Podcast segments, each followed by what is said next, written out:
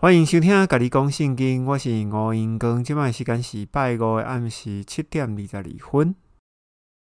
上一回有提到说我们要开始讲罗马书了哈，所以我们从这一集开始就要来讲罗马书。罗马书刚开始的时候，我们还是要稍微前情提要一下哈。我们综合《使徒行传》跟哥林多后书以及罗马书来讲一下罗马书的前情提要。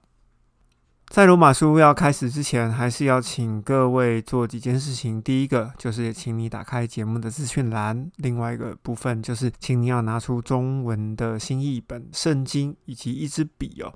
如果你有发现新的想法，请你就直接注记在新译本的圣经上面，因为呢，这本圣经在未来以后你要再来翻它的时候，它就会成为你很好的帮助哦。不管你这个节目要不要继续听下去哦，请你要下载数位的原文查经工具，iOS 跟 Android 系统是不一样的，请你可以参考节目的资讯栏里面会有做说明。如果你不常用手机啊，常用电脑的话，那你可以使用信望爱的查经工具哈，用 Google 查询 CBOL 就可以查询得到信望爱的圣经工具，里面都有原文的注解哈。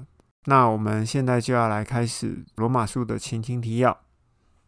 保罗离开住了三个月的哥林多之后呢，北返。好，他原本是在希腊半岛的最南边嘛，因为有发现，在对岸哦，也就是在爱琴海的对岸，有一些犹太人准备要害他，所以呢，他就原路折返，往北走，从希腊半岛几乎在最南边的哥林多。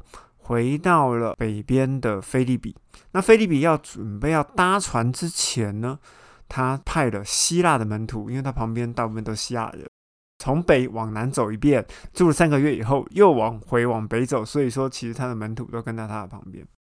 希腊的门徒就请他们先到特罗亚集合，做一件事情哦，做什么事呢？去把犹太的门徒都集结起来，等候保罗。那保罗呢，在干嘛呢？保罗待在菲利比，写好哥林多后书，交给提多以及两个同工。那这三个人呢，就一起到哥林多去收奉献。保罗在菲利比待到什么时候呢？就是待到除孝节之后，好搭船搭了五天，才到特罗亚。那为了要等待这个讯息发布出去，又把所有人招聚回来，又等了七天。等到这些犹太跟希腊的同工全部都集合完毕，刚好是礼拜天，开始特洛亚的通宵讲道。如果你从保罗书信的第一本书信开始读哦，从铁萨罗尼迦前书、后书、加拉太书到哥林多的前后书，当你一读到罗马书，你会发现一件事情：这本书根本就不像保罗写的。为什么呢？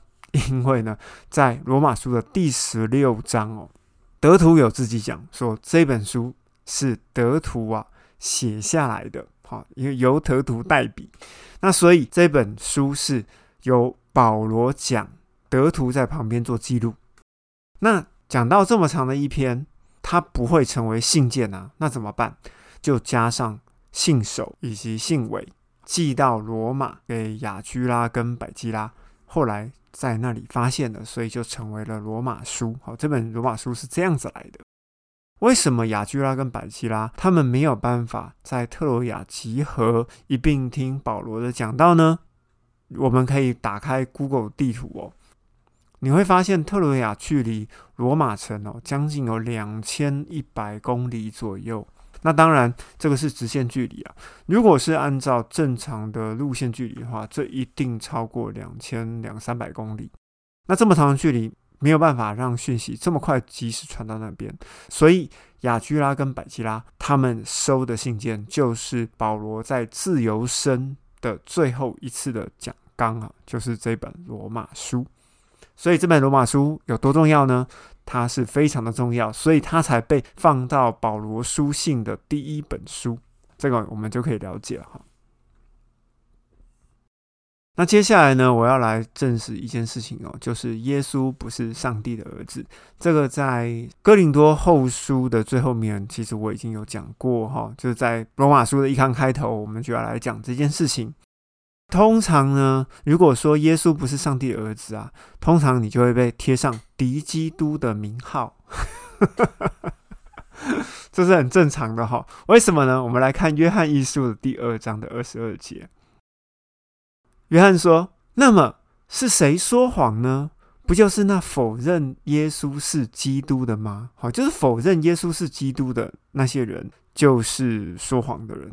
好，OK，好，那基督的意思是什么？基督的意思就是救世君，好，救世主、救世君，就是救世君王，差差不多意意思就是这样子。对于犹太人而言啊，好，他就是基督，就叫做救世君，好，救世主。后面又继续讲了。”否认父和子的，他就是敌基督的。我们已经把父跟子这两个字吼，已经把绑在一起了，变成一个包装。不管是你否认父或否认子，或否认父和子之间的关系哦，你就是敌基督。敌基督，他的意思其实应该就是你就反对基督啦，好，大概是这个意思。后面继续讲，反否认子的就没有父。承认子的，连父也有了。这两节经文就把父跟子哦紧紧的连在一起。好，讲到这边，如果你还想继续听的话，哈，你就要有成为敌基督的打算哦。这样子讲好像很可怕哈。按字面解哦，敌基督就是与基督为敌，哈，或者是说反对基督，或者是不承认耶稣就是基督了，哈，大概是这样子。父跟子为什么会绑在一起呢？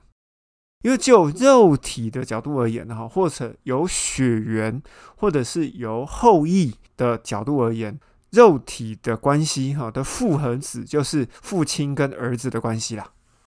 在灵里面的关系呢，父和子就不一定有血缘关系哦。例如犹太人称上帝为天父，另外一个就是我们知道的。保罗称提摩太为真儿子，他们有血缘关系吗？其实也不太算有，他们应该算是同一种族的。好，但是他们就在灵里面成为父跟子。父呢，这个字哈，就天父、父上帝、父这个字哦，其实是犹太人对上帝的通称啊，因为犹太人自认为是选民或者是儿女嘛。所以是很自然的，他们称上帝称父，好，这个是很正常的事情。所以耶稣在福音书里面讲，我们在天上的父，为什么他称为父，并不是因为呢我是子的关系哦，是因为所有的犹太人都称天上的那一位为父。我们要搞清楚，我们要搞清楚这个概念哈，不然的话，犹太人都说我这儿子就好了。这个不单单只是耶稣在讲啊，是所有的犹太人在那个时候都是这样子讲的哈。子这个部分呢，在希腊文跟希伯来文里面都有两种解释哦。其中一种就是血缘关系的解释，对父而言，儿子、孙子、后裔，通通都叫做子。那另外一种子呢，就是对人群而言，哈，就是在群体当中的一位。例如，我们来看哈，旧约的先知，上帝都称旧约先知为人子，对不对？他是儿子吗？不是啊，他不是儿子，而是人当中群体当中的一员。这样子，你们可以了解我的意思哦。子有另外一个解释，叫做群体当中的一位。另外呢，耶稣称自己为人子，他为什么不说我就是神之子就好啦？为什么他还称自己为人子呢？因为呢，他自己知道他是人当中的一员，人当中的一位，好人群当中的一位，所以子这个意思啊，是群体当中的一位的意思。所以我们在看子这个字啊，好，我们要分清楚啊。到底是指儿子，还是群体当中的一位？我们在看圣经的时候，必须要搞清楚哈。父跟子的解释，大概先这样解释哦。后面我再来解释哈，上帝跟耶稣之间的关系。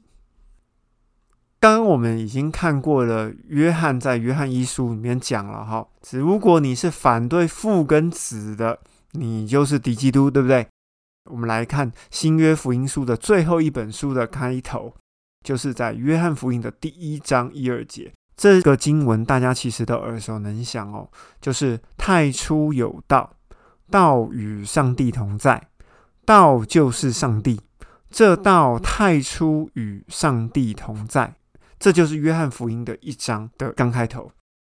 我们呢，把这个字哈稍微的转换一下哈，因为我们知道道这个东西哦，其实就是说话者。我们以人的角度来看呢。是什么力量让肉体可以讲话？其实是里面的那个灵魂，对不对？所以说，道其实就是说话的那位上帝，也就是上帝这个身体啊里面的那个说话的上帝。简单讲哦，道这个字的意思就是里面说话的那个上帝，也就是上帝的灵魂呐。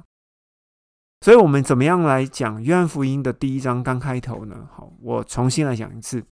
创世的时候就有上帝的灵魂啊，因为上帝在那个时候就存在啦，所以上帝灵魂当然在那个时候就存在。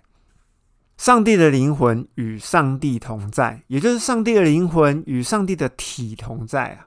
上帝有一个体，里面有个灵魂，所以他就讲了，上帝的灵魂就是上帝。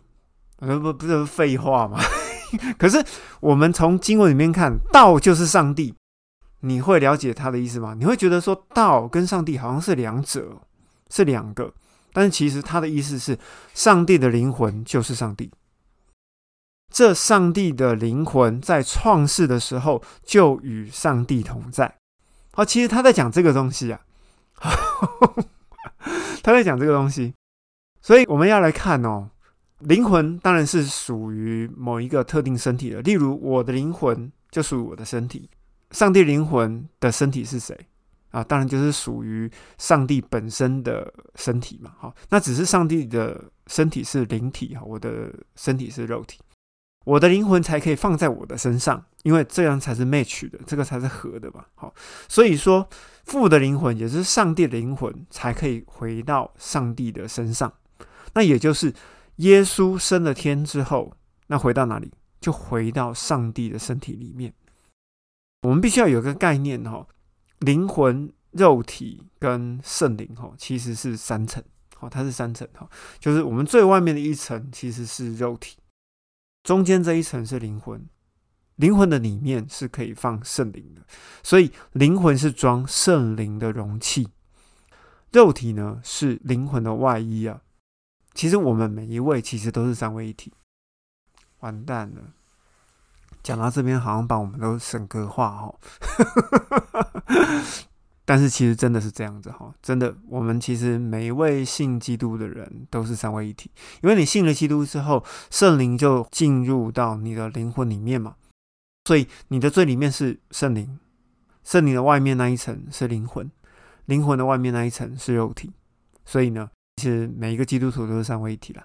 好，我并不是满神格化哈，但是实际上的结果是这样子。为什么我敢讲我们每一个人都三位一体呢？好，因为我们就要来看创世纪的第一章的二十六节。上帝们说什么叫上帝们？上帝们，也就是说上帝不止一位啊。那有几位？我们就继续往下看哈。上帝们说。我们要照着我们的形象，就是我们的外面看起来就是形象嘛，按照我们的样式来造人。上帝的样式是什么样式？上帝样式就是里中外三层。好，也就是说，上帝的最里面是圣灵，外面那一层是父的灵魂，最外面的那一层呢，就是父的体。好，也就是父的灵体。我为什么敢这样子推测呢？啊，其实呢，因为。上帝已经讲了，他要按照他们的样式来造人啊。所以人的样式是什么？人的样式是最外面有一层肉体，肉体里面有灵魂，灵魂的最里面有一份圣灵。所以说，人其实也是三位一体。那上帝呢，也是三位一体，只是呢，人的三位一体跟上帝的三位一体会不一样哈。上帝的三位一体呢，父跟父的灵魂。以及圣灵哦，它可以独立运作，它可以拆开，它可以合起来好，他不会因为失去某一个东西，然后就就死了或不能运作。可是人不行哦，人不行，人 人只要失去某一个，好就没有办法运作。例如说，当亚当吃了不能吃的果子嘛，被上帝赶出去之后，圣灵当天就离开了亚当的灵魂，上帝就称这个人是什么人？是死人，有吗？好，还记得吗？当这个人被称之为死人，可是他真的死了吗？没有哦，亚当还活了九百四十岁，哎，对不对？上帝说亚当会死，第一个死的是什么？是灵魂的死哦，灵魂的死。为什么灵魂会死？因为圣灵离开了他的灵魂。当圣灵离开灵魂之后，这个灵魂就没有保护伞了。也就是说，没有封印哈，没有保护伞。这个在以弗所书第一章的时候，我们会再提到。当这个灵魂没有保护伞的时候，就没有自我洁净的能力，罪的污染就沾染上了灵魂。只要灵魂一沾染上罪，就没有办法见上帝，就没有办法跟上帝祷告，或没没有办法跟上帝对话。这样的人对于上帝而言，就形同是死的。亚当活了九百四十岁。终于，他的灵魂离开了他的肉体，所以创世纪的一刚开头，上帝对亚当说：“如果你吃了这个果子，当日一定死啊！哈，就是必死。哦，在圣经里面是这样翻译。可是你去查原文，‘必死’这两个字哦，其实是死死，有一个死是指不具形态的，好，也就是讲圣灵，好，这是个意思。那另外一个呢是未完成式，好，也就是说有一天你的灵魂会。”离开你的肉体，好，所以其实上帝跟亚当说：“你吃了果子的那一天就会死死，好，不是必死啊。其实那个意思叫做死死，它是两个死，一个代表灵魂的死，一个代表肉体的死。好，也就代表说，吃果子的那一天，圣灵就会离开你的灵魂。那我要怎么证明说，在新约福音里面，其实他们也都是这样讲呢？我们来翻开使徒行传的三章十五节，彼得说：“你们杀了那生命的创始者，上帝却使他从死人中复活，我们就是这件事的见证人。”我们把里面的字哈稍微再拆解跟解释一下哈，你们就是指犹太人。犹太人杀了那生命的创始者，上帝确实他好就是耶稣基督了，从死人中复活。应该说，耶稣基督这个体从死人中复活。好，我们好，也就是讲基督的门徒，就是这件事的见证人。好，我们来看几个关键字哦。那个时候有新约吗？没有哦，那个时候并没有新约，连福音书都没有。不止说连福音书都没有了，连保罗书信都还没开始写啊，更不要讲使徒行传了。彼得在这边说：“你们杀了生命的创始者。”哎，旧约里面的生命的创始者是谁？是父上帝。耶，可是犹太人杀的是谁？杀的是耶稣基督啊。那如果是这样子的话，那耶稣基督就等于生命的创始者，那不就是等于父上帝吗？是吧？我的逻辑应该没有错哈。如果彼得讲的没有错，犹太人是杀了生命的创始者，那犹太人就是杀了谁？就是杀了耶稣基督。那耶稣基督是不是就等于是上帝？所以耶稣他并不是上帝的儿子。好，如果说耶稣是上帝的儿子的话，那就是他们两个是分别是两件事情，那就不是三位一体了。他们就是自己各成一格嘛，好，父是父，子是子，所以说，如果你要解释三位一体的话，你必须要有这个认知，耶稣就是上帝的本身，好，也就是在约翰福音的第一章讲的哈，在创世的时候就有上帝的灵魂，好，就是讲话的那位上帝。那我们来证实一下哈，彼得、保罗。跟约翰哦，他们讲的东西其实是一样的哦。这记录在哪里？记录在《使徒行传》的第九章的二十六到二十八节。保罗从大马士革被追杀，逃出了大马士革，来到了耶路撒冷。在耶路撒冷呢，其实没有一个人敢见他哦，所以就派了巴拿巴去当试金石，好去验证一下这个保罗到底是真的是同伙呢，还是呢把我们引诱出来，然后把我们一举歼灭的一个诱饵？好，所以所以巴拿巴就去了解保罗，好，到底他脑子里面是被改装过后呢，还是其实只是个诱饵？巴拿巴了解以后呢，发现哎，保罗真的讲的跟我们是一样哦，所以巴拿巴呢就带了保罗去跟使徒们见面。那时候使徒有谁？彼得啊，约翰啊，安德烈啊，哒哒哒哒一堆人哈，其实他们都还在耶路撒冷里面啊。当保罗经过了验证之后呢，保罗就开始在耶路撒冷里面放胆的传福音。好，他就继续传了。那反而是那些使徒哦，都畏畏缩缩的哈，都不敢传哈，都 躲在旁边。那因为保罗开始放胆传福音嘛，然后所以又被追杀了，又被赶，所以他又逃出了耶路撒冷，最后就回到他的故乡，就基利加大树那边去了。啊，之后才被巴拿巴又拉了出来。所以我们来看保罗他所讲的哈，按肉身来说，基督的肉身是出自犹太人这一组，其实。基督是在万有之上受人称颂的上帝，这个记录在罗马书的第九章的第五节。保罗在讲什么？保罗在讲，虽然基督的肉身哦是出自于犹太人这一组哦，可是呢，基督是在万有之上永远受称颂的上帝啊。其实他的意思就是说，基督就等于是上帝啊。好，你们你们懂我的意思吗？基督就是上帝。我现在一直在讲哦，基督就是上帝。哈，好来。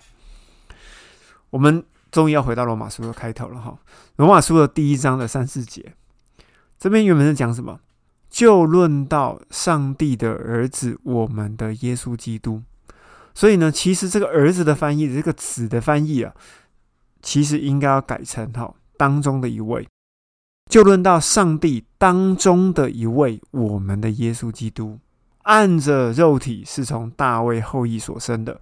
按着圣洁的灵从死人中复活，以大能显明耶稣就是上帝当中的一位哈，不要再把儿子放进去了 他不是儿子，这是后面人翻译的问题，这很单纯就是翻译的问题。所以在罗马书的一章第七节哈，这个之前 K A I 这个字哦，曾经有解释过哈，就是你会发现在原文的圣经里面。上帝跟耶稣基督的中间就会有一个字叫做 K A I，这个字呢，希腊文要怎么念呢？我不知道，所以呢，我都念它叫做 Kai。如果说 K A I Kai 这个字的前后两个字是不同的名字，例如说保罗跟彼得，好，这个 K A I 的意思就会变成 and 哈，就会变成和。好，就是保罗和彼得，好就要这样翻译。可是如果说前后这两个字呢，它指的是同一个名词，例如我们说基法 KAI 彼得这句话就会变成基法就是彼得。所以呢，按照我们刚刚从前面这么长一段的解释下来，愿恩惠平安从我们的父上帝和耶稣基督临到你们。其实这个“和”这个字呢。其实它这个字就叫 K A I，这个字呢，如果说按照圣经原本的逻辑啊，父上帝跟耶稣基督其实就是同一位，所以呢，这句话在罗马书的一章七节应该要改成愿恩惠平安从我们的父上帝就是耶稣基督临到你们。所以呢，如果你看到和这个字，就是汉 and 这个字呢。如果呢前后两个名词是一样的，请你要改成就是哦，它的翻译应该变成这样子。接着保罗继续讲哦，在罗马书的一章十六节，我不以福音为耻，这福音是上帝的大能，要救所有相信的人，先是犹太人，后是希腊人。这句话其实有隐藏几件事情哦。第一个，先是犹太人，先犹太人这个意思就是旧约。后是希腊人，这个意思其实就是新约，同时也表示了保罗在特罗亚正在讲话的对象其实就是希腊加犹太的门徒。所以呢，我刚刚最前面讲了罗马书的前情提要的意思，其实就是从这个地方来的。因为呢，我们很清楚的知道，他正在讲的对象其实就是犹太人加希腊人，好，就是这群童工啦。我们继续往下看，他引用了一段经文哦，《然而一人必因信而得生，这个是在罗马书的一章十七节。其实呢，这一句话是引用是哈该书的二章第四节，哈，这是在小先知书里面。这句话的全文，好，我们把它讲的细一点，好，应该是这样讲：无罪的人其实就是一人啊，是因着信耶稣基督或者是信上帝而得着永生，好，所以那个生那个字呢，其实是永生。那这个永生是灵魂的永生哦，不是肉身的永生哈，因为我们肉身注定是都是要败坏的。不论新约或旧约，重点在相信的人。还记得亚伯拉罕刚相信上帝的时候，他是相信就被称为义友，就是被称为无罪的人。好，他只要相信就称为无罪的人。那无罪的人就能跟上帝讲话。所以相信这个事呢，从旧约到新约其实都没有改变哈。但是呢，相信这种事情没有办法验证，对不对？所以只有你知道，跟上帝知道，你到底信多少？我怎么知道？只有你跟上帝知道啊。所以这很单纯的就是每一个人跟上帝之间关系。所以之前在教会里面，有人跟我讲说，上帝只有儿子哦，没有孙子哦。的确是因为每一个人都是单独对上帝的关系，不会因为你的爸爸妈妈或者你的阿公阿妈信得多好，然后你就可以有多好，完全没有这回事哈。就是你单独跟上帝的关系都是独立的。后面保罗又继续讲了，在罗马书一章的十八节到三十二节，很长一段。上帝因他们而震怒，哈，好不分新约和旧约，好，为什么叫他们呢？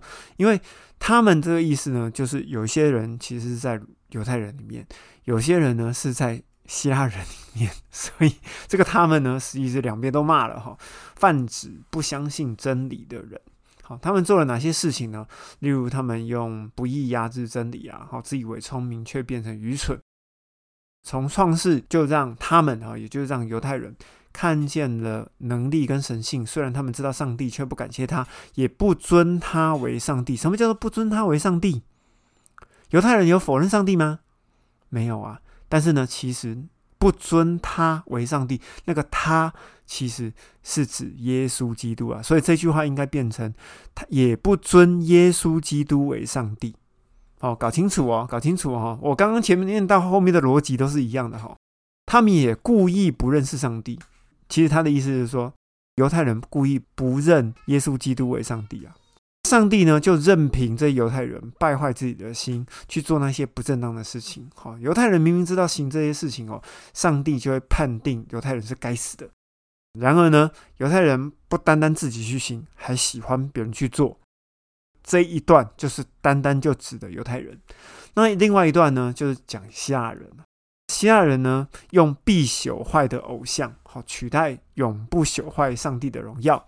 那他们呢，用虚谎呢取代真理，敬拜受造的偶像，哈，就是受造之物，却不敬拜造物的上帝。上帝也就任凭这个希腊人呢，按照他们的私欲去做污秽的事，羞辱自己的身体，男男女女呢欲火攻心，哦，这就指希腊人，哦，他就在这么长的一段里面呢，把犹太人跟希腊人这些不相信真理的人全部都骂了一遍，就是这样子，好，这很简单。接着保罗又继续骂犹太人，这个记录在罗马书的第二章一到五节。有一群自命清高的人呢，靠着指责别人的不是，抬高自己的位置，隐藏自己的罪恶。而当人论断的时候，就是当这些犹太人在论断的时候呢，也定了自己的罪。上帝是以恩慈的方式，目的是要领所有的人悔改。其实也不是说什么悔改了，就是说你只要认罪，然后上帝就原谅你。其实就这样子而已。如果你论断人不悔改，然后你其实就是只是积蓄上帝的愤怒，所以由这段我们可以知道哈，其实上帝不希望说我们去定什么人的罪了，其实就是很单纯的，你只要单独的来面对上帝就好了。至于别人做的怎么样啊，其实不干你的事。在哥林多前书的第十二章跟第十三章讲爱的真谛，你们可以容忍就容忍一下，就是要劝人家悔改，回到上帝的面前。那为什么哥林多前书第五章哈要跟他切割？因为那一对奸夫淫妇还趾高气扬，懂吗？所以说，其实再犯什么大的罪哦，只要愿意悔改，其实上帝都是愿意接受的啦。那如果说你趾高气扬，又在那边夸口，那对不起，这种人就一定要切割哦。接下来我们要讲行善跟作恶，这边在记录在罗马书的第二章的第七到第十一节。上帝以永生报答那些耐心行善、寻求荣耀、尊贵和不朽的人，却以震怒和愤怒啊报应那些自私自利、不顺从真理而顺从不义的人，把患难和愁苦加给所有作恶的人，先是犹太人，后是希腊人，却把荣耀、尊贵和平安赐给所有行善的人，先是犹太人，后是希腊人。因为上帝并不偏待人，我们要来看行善跟作恶到底是代表什么样的事情哦。其实，在这边的行善呢，代表是顺服或者是维护真理；在这边的作恶呢，其实就是不顺从或者是破坏真理。如果你要找这个文章内的对照呢，请你参考我们第四十四集哦。也就是哥林多后书的第十三章第七到第八节，在那边我有做很明确的说明，我这边就不再多说了。另外一个部分就是旧约与新约选民与法律之间的关系。我们先来讲不在摩西律法之下的外邦人，也就是希腊人。这一段记录在罗马书二章十二到十六节，经文是这样讲的。凡不在律法之下犯的罪的，将不按律法而灭亡。也就是指的在现场的希腊人，没有律法的外族人，如果按着本性行着律法的事，他们虽然没有律法，自己就是自己的律法。外族人虽然没有律法，自己就是自己的律法。这就表明了律法的作用是刻在他们的心里面，有他们的良心一同作证，他们的思想互相较量，或做控告。或做辩护，这也照着我所传的福音，在上帝借着耶稣基督审判个人隐情的那一天，要彰显出来。这段是记载在罗马书的二章十二到十六节。我们要来稍微解释一下。为什么这边还有审判呢？哦，因为这边的审判呢，其实就是在讲着这些外族人，哈，也就是这些外邦人，他们因信称义之后呢，圣灵进入到他的灵魂里面。有一天，肉体败坏，然后呢，灵魂离开了肉体之后，他们会站在天堂的底层，哈，也就是一二三第三层，就最最下面的那一层的基督台前面。受审判。如果要了解基督的审判台的这件事情，请你可以听我的第四十集跟四十四集，这里面会有说明。另外一个部分呢，我们要再来讲是在摩西律法之下的犹太人，这边就切出来了哈。有一些地方会跳着讲，所以我就综合了罗马书的二章十二十三节。十七到二十五节，以及罗马书的三章一到三节，好，这边就是专门在讲摩西律法之下的犹太人。那我们来念一下哈：凡在律法之下所犯的罪的犹太人，就将要按律法受审判。谁是在律法之下？就是犹太人嘛。好，上帝的圣言，也就是摩西五经，也就是妥拉，已经托付给犹太人了。因为在上帝的面前，不是听律法为义，而是行律法得以称义。因为这一段全部都是讲犹太人哦，跟新约的信徒有关系吗？其实没有关系。但是那个时候有了犹太人，而且犹太人也在现场，所以保罗就必须要把犹太人跟外邦人整个要分开来讲。哈，我们继续往下看。你身为犹太人，依靠律法。仗着上帝夸口，而且明白他的旨意，哈，就是明白上帝的旨意，又从律法得到了教导，能够分辨什么是好的，自信是瞎子的向导，在黑暗中的人的光，愚昧人的导师，小孩的教师，在律法上呢，既然得了整套的知识和真理，你既然教导别人，难道不教导自己吗？他的意思就是说，这些犹太人知法犯法哈。他的他从这边开始就是讲说，你知法犯法，你传讲不可偷窃，自己却偷窃吗？你说不可奸淫，自己却奸淫吗？你憎恶偶像，自己却劫掠庙宇吗？你既然以律法夸口，自己却因犯律法而羞辱上帝吗？好，正如经上所说的，上帝的名因你们的缘故，在列邦中被亵渎。你若遵行律法，割礼固然有益；但你若犯了律法，那你的割礼呢，就不是割礼了。最后一句就是说，如果你犯了律法，你受的割礼哈，割了也也是白割了哈，有割 跟没割是一样，就是这个割礼对你而言一点意义都没有。刚刚这一整段的最前面，凡在律法之下犯的罪的，将按律法受审判。诶，这边怎么也有审判？然而在这边犹太人审判哦，跟外邦人审判是不一样的哦。为什么？因为犹太人基本上不相信耶稣基督，他们还在等真正的弥赛亚，哈，真正的基督来，所以他们不会相信耶稣就是那位基督了，圣灵就不会在他们的里面哦。那既然不会在他们里面，那他的审判是什么审判？那就是在启示录的第二十章十一节的白色宝座审判。在这一整段，几乎在最后面，保罗引用了一段经文。这段经文是节自于以西结书的第三十六章的二十节的二十一节。虽然在罗马书里面是讲上帝的名因你们的缘故在列邦中被亵渎，可是呢，在以西结书里面大概是怎么讲的？他讲的是你们就是犹太人，仗着上帝的名号在外邦中胡作非为了，在外邦中丢尽上帝的脸。以西结书的三十六章二十到二十一节是这样讲的哈。最后一个呢，就是摩西律法。摩西律法总共有六百条，只分哦，你有守住全部，或者是没有守住全部。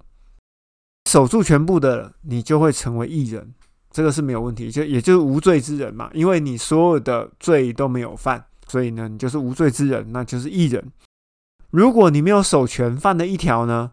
哦，那你就是有瑕疵的人，那你就是罪人。好，所以只有分守住全部，或者是没有守住全部。我们都知道啊，你要守住六百条实在是太困难了。所以呢，后者这个没有守住全部的人呢，就是有割礼，就跟没有割礼是一样的啦。前面也讲了哈。保罗不停的在挑战犹太人说：“你们既然教导别人，难道不教导自己吗？传讲不可偷窃，自己却偷窃吗？说不可奸淫，自己却奸淫吗？要憎恶偶像，自己却劫掠庙宇吗？你们既然以律法夸口，自己却因犯律法而羞辱上帝吗？”其实简单讲哦，犹太人呢，就是因为太知道律法了，所以呢，他们就是一群在操弄律法的人。好，了解。其实保罗是在骂这个了。那接下来我们就往下看哦，然后看罗马书的二章二十六到二十九节。这边其实在讲哦，真正的割礼跟真正的选民。那保罗是这样讲的：这样没有受割礼的外邦人哦，如果遵守律法的规定，那外邦人呢，虽然没有受过割礼，是不是应该也算有割礼？哦，他的意思是这样：如果说这些守割礼的人守全律法，那这些外邦人虽然没有真正受过割礼，可是呢，他行头受过割礼嘛。哦，他的意思是这样子。所以既然如此呢，那本来没有受割礼却遵守律法的外邦人，就要来审判这些懂得遗文，也就是懂得律法、既守割礼，然而却犯律法的犹太人喽。或者 就是这些外邦人要来审判这些犹太人了。那后面他就继续解释，因为表面上做犹太人的并不是犹太人，其实这个应该要怎么讲？应该讲说，因为表面上做选民的哈，并不是选民啊，并不是单单指犹太人，所以在肉身上表面的割礼也不算割礼，唯有在内心做选民的才是真正的选民。所以呢，在新约的割礼呢，是心理的。好，是靠着圣灵，而不是靠着遗文。好，遗文就是仪式，或者是摩西律法。这样的人受称赞，不是从人来的，而是从上帝来的。所以在启示录的第二章的第二节，在以弗所的个时期哈，也就是使徒跟初代教会时期，就有讲已经有受割礼的假使徒跟假门徒了。启示录二章第二节是怎么讲呢？说你也曾经试验那些自称是使徒，而且其实不是使徒的人，看得出他们是假的。所以这一大段，其实保罗就在讲，其实已经有假的使徒、假的门徒已经混在你们当中了。我们节目大概今天就说到这边了。如果你觉得这个频道对你有帮助，请你帮我分享出去。我们的节目的最后面有许多的播送平台可以提供给大家选择，并且订阅。那我们咖喱公信音，我们下次见喽，拜拜。